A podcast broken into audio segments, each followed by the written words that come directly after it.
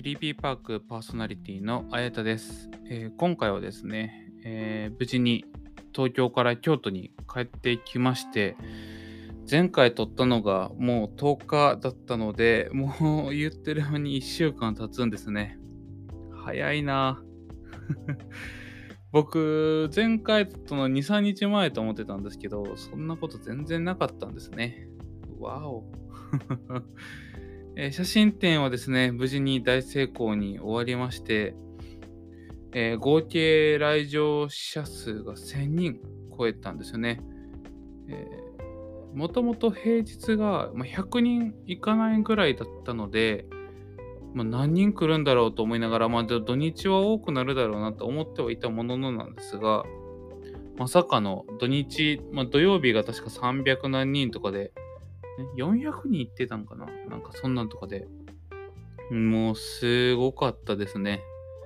ちょっと想像以上な結果で、もう本当に、あの、来ていただいた方、本当にありがとうございましたという感じなんですが、もうおそらくこのラジオというか、このポッドキャストを聞いてる人にはほとんど、まあ、ちょっとね、えー、時間の都合だったりとかで、なかなか行けてない人がもうほとんどだとは思っているんですけども、はい。もうそれはもちろんね、全然そこは全く 何も気にしてないんですけども。いやー、大変でしたね。だから今回東京で、いつも僕東京行くと、大体、あの、フルで、えっと、楽しむんですよ。えっと、買い物したりとか、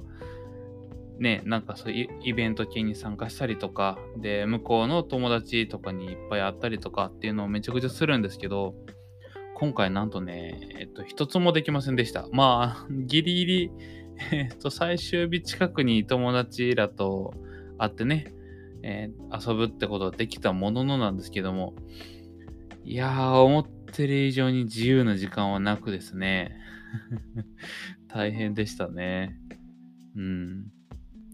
まあでも、うん、いい機会になったんじゃないかなとは思ってます。写真展自体はね、なんか、これを聞いてる方が、こういう風な、えっ、ー、と、写真展とか、まあ、アートとかを行く、まあ、美術館とかっていう行くの、どんだけ習慣があるかとかにも差があるとは思うんですけど、正直、写真展するまでは、僕そんなに写真展っていうものにすごいポジティブなものはなかった、ポジティブではなかったんですよね。まあ今ね、正直言うと、オンラインで何でもできちゃうじゃないですか。まあ確かにその実物を見るとか、人と会う、実際に会う、オンラインで会うのと実際に会うのと会うのとでは感覚が違うっていうのもあるので、まあ、写真展も同じようなも、同じような感覚はあるんだろうなと思いながらも、まあね、写真展ってこう、場所も借りて、プリントも自分たちで、まあ、自分たちするというか、うん、まあ、外部に依頼したとしても、こう、展示するにもね、なんか自分たちでしないといけないとか、結構大変なんですよね。で、そういういろんなことを考えても、なかなか簡単に、簡単に実現できるもんじゃないんで、まあ、正直言うともっといい方法あるんじゃないかなと思ったりとかね。なんかそう考えたりしたことあったんですけど、なんか実際にやってみるとですね、なんかこのプリントされた写真、あの、なんだったっけ？えっ、ー、と、まあちょっとこう、ただね、写真をピッと1枚の薄い紙にプリントしてるわけじゃないんですけど、こう、ちょっとこの、なんていうんでしょう、そういう学装ではないですけど、っていうのをこう、まあ、いわゆるこう発泡スチロールみたいな、なんかそういう風なスチレンボードに貼ってあるみたいな感じなんですけど、なんかね、それをしてるだけじゃだけなんですけど、何なんですかね、なんか、写真をこうスマホデバイスで見るのとそんな大して変わらないはずだが、なんかこの一枚一枚の写真の凄さというか、なんかこう圧倒される感じがあってですね、あ、なんか自分もプリントしてみたいってすごい感じる、まあ、バーだったんですよね。まあ多分その展示してる皆さんの写真のうまさっていうのももちろんあっただろうし、今回そういう風な写真のレイアウトをしてくれた担当の皆さんとかのおかげでもあると思うんですよね。あの、ただ、えっ、ー、と、なんていう、名前順でこう、適当に並べてたとかじゃないんですよ。ちゃんと、えっ、ー、と、サイズを統一させたりとか、えっ、ー、と、まあ、この人の横はこんな感じの方がいいよね、みたいなのとか、結構そういうふうな、え、細かいさじ加減まで全部調整してくれたので、まあ、なおさらそこが良かったんだろうなっていうふうには思いますね。あの、パッと見、うん、女の人の女性のポートレートが多かったて、で、その後に風景とかスナップとか、えーと、動物の写真とかいろいろあったんですけどやっぱね人の顔が写ってる写真っていうのは、うん、美術館とか行ってもなんかその人物画みたいなのを見ても思うと思うんですけどこう目があったりとかすると実はそれだけ結構体力を持ってかれてるというか精神的っていうかなんかこうねなんかこう目が合ってるっていうところの精神的なものが結構つながっててなんかこうどっと疲れたりするんですよね。そう写真を見るだけでも。なんか感覚的にはなんかあんまりこう実感がないと思うんですけど、うん。それで結構あるんですよね。なんかそれは自分が今回、まあ、のずっといて会場で分かったことだったんですけど、まあなんかそういうところでもすごいなんか見ててしんどい展示とかってあったりするらしいんですけど、本当に今回は誰がなんか多くの人にね、見てもらってそれこそ現場で、とかプロでされてる方とかも結構いた中でも、なんか今回のこの写真っていうのレイアウトすごい良くて、なんか見ご、なんか見ても疲れないし、見応えのあるこう満足感が、えー、ある写真展ですねって、もういろんな人が言ってくれたんですよね。まあそれは本当僕の力では一切ないんですけど、なんかそういう風に見られるような写真展ができてたんだなって思うのがすごい感動的でした。まあ、あと写真をプリントしたいっすね。僕もね、一応ちょっと端くれというか、まあ、ちょっとだけね、写真は撮ってるので、なんかそれでも気に入った写真っていうのは何枚かあるので、実際に写真をプリントして飾ってっていうのは、まあ、やりたいなと思いました。うん。どこに飾ろうかなっていう感じではあるんですけど、まあ、飾れそうな場所はね、何箇所かあるので、ちょっとそれをやろうかなと思ってます。楽しみだな。うん。なんかそんな感じの今回の東京のメインイベントの写真展でございました。いやー、大変でしたね、でもね。もう本当に、あの、昼は、もうそれまでのいろんな多くの人に関わってもらったことが一番大きかったんですけど、当日を迎えてから、その多くの人にこうね、手伝ってもらったものの、自分もその場に行っていろんな人とね、えっ、ー、と、初めて会う人とも話したりとか、なんかいろんなこともあったんですけど、いや、ほんと朝、マジ昼か。もう昼から出かけて帰ってきたらもうほぼ日付変わる前みたいなことが多くて、うん、もうなんかね、で、その道中にもね、あの、写真展だけしかやってないように見えて、あの、普段の仕事、動画の編集とかもいろいろやってたりしたので、本当にこう、一重、二重、三重みたいな感じで、もう、ね、本当に家でいれば仕事をし、で、その仕事がなければ、写真展に行きみたいなこと、本当にもうずっと、うん、東京観光というかね、東京で遊ぶってことはほぼせず、うん。ね、そこにいた人たちとご飯行ってっていう時にちょっとお話ししてってことはできましたけど、本当そんな世界線でしたね。もうちょっと東京いろいろ見たかったなっていうのはあったんで、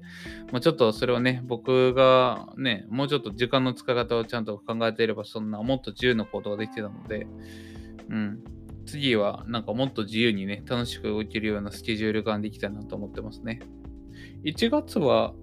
できるんじゃないかなとは思ってるんですけど、うん。楽しみだな。洋服とかね、本当は古着とかもっと見に行きたかったんですけど、まあ、洋服ぐらいなんでね、正直、えっ、ー、と、僕の時間潰す東京のあれって あとはあれかな、あのー、クラブのイベント、クラブのイベントとかが結構復活してて、あのー、なんて言うんでしょう。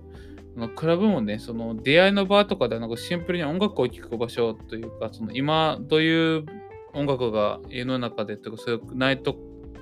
カルチャー的なところで、えー、人気があるのかなとか、そういうところを知れるいいきっかけにもなるので、うん。結構ね、あのー、毎回行くの、東京に住んでた頃は本当にしょっちゅう行ってたんですよね。うんまあ、正直言うと1回ね3000円ぐらいするんでそんな安いもんではないんですけどなんかねあれをこう体験する貴重性っていうのはすごいあって、うん、その場でああなんかこの曲はみんなに刺さるんだなとかあこの曲はあんまりなんだなとかえこの曲なんなんやろ初めて聞いたとか、うん、あこれえなんか2000年前えじゃあ2000年代の曲なんだとかあ1990年代の曲でこんなに今っぽく聞こえる曲があるんだとか、そういうところ、やっぱね、Spotify には限界があるんですよね、そういうところに。うん。Spotify も自分でなんか、この曲気に入ったなと思ったら、それをこう、ラジオ、なんとか、それをラジオ、なんとか曲をラジオするみたいな感じで、ラジオ、その一曲を基準として、その曲に関連するような曲をブワーッと並べるプレイリストみたいなのを作ってくれるんですけど、それだけじゃあね、やっぱ拾いきれない世の中のトレンドというか、世の中に隠れた名曲ってたちがいっぱいあるんですよね。うん。だから次の東京はもうもはやそういうイベントがある時に合わせて行くべきだなと思いました。多分ね、今日かな明日かな明後日？明日かな？で、にあったんですよ。うん。あさってね、そのイベントがちょうどあって、うわ、行けばよかったってね、思ってるんですよ。まあね、日程的に合わなかったので、もう諦めてるんですけど、うん。ぜひね、なんで皆さんもなんかこう音楽が好きとか、まあ、Spotify で聴いてる人、基本多分音楽好きな人が 多いとは思ってるんですけど、うん、Spotify だけじゃ聴き聞きれない曲っていうのが、えー、あるので、ぜひ、まあ、出会いの場でだけじゃなくね、普通に、えっ、ー、と、音楽をこう楽しむ一個としても、うん、おすすめでございますので、ぜひ行ってみてください。何の話だったんだろう 何の話やったんやろうって感じですけど。いやー、東京すごかったな1000人が来るイベントって正直なかなかなかったと思うんですよね。この東京で。うん。まあ、すごいこう満足感のあるイベントができたと思ってるので、うん。次はね、なんかもう関西のでやるって話が出てるので、次はね、もう僕の本拠地というか とこになってるので、すごい楽しみでございます。はい。ということで、また、えー、東京にね、行けた時は、なるべくなんか東京でもこう、継続して取れるような環境をどうしても作れないかなと思うんですけど、まあ、このマイクを持ってってないともありますし、えっ、ー、と、個室じゃないので、ついついそれが取れなかったりするんで、なんか、メスのこと個室というか、仕事兼このポッドキャストを撮るっていう目的で毎回レンタルルーム借りてもいいレベルだなと思ってるので、うん、頑張っていこうと思います。はい。なんかね、もう年末なんで、なんか今年、買ってよかったもの的なものとかの話とかね、うん。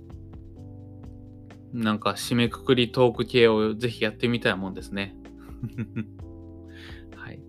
ということで、えっ、ー、と、今回は、え東京の今回バタバタだった写真展の思い出のお話と、今度東京行ったらこういうことしたいなっていうお話でございました。はい、すごいふわっとしておりますが、今回はこんな感じで終わろうと思います。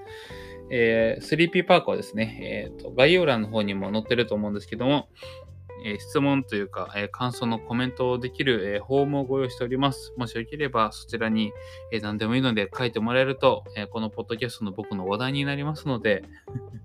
何でもいいので書いていただけると嬉しいです。はい。それではまた、えー、次回の 3P パークでお会いしましょう。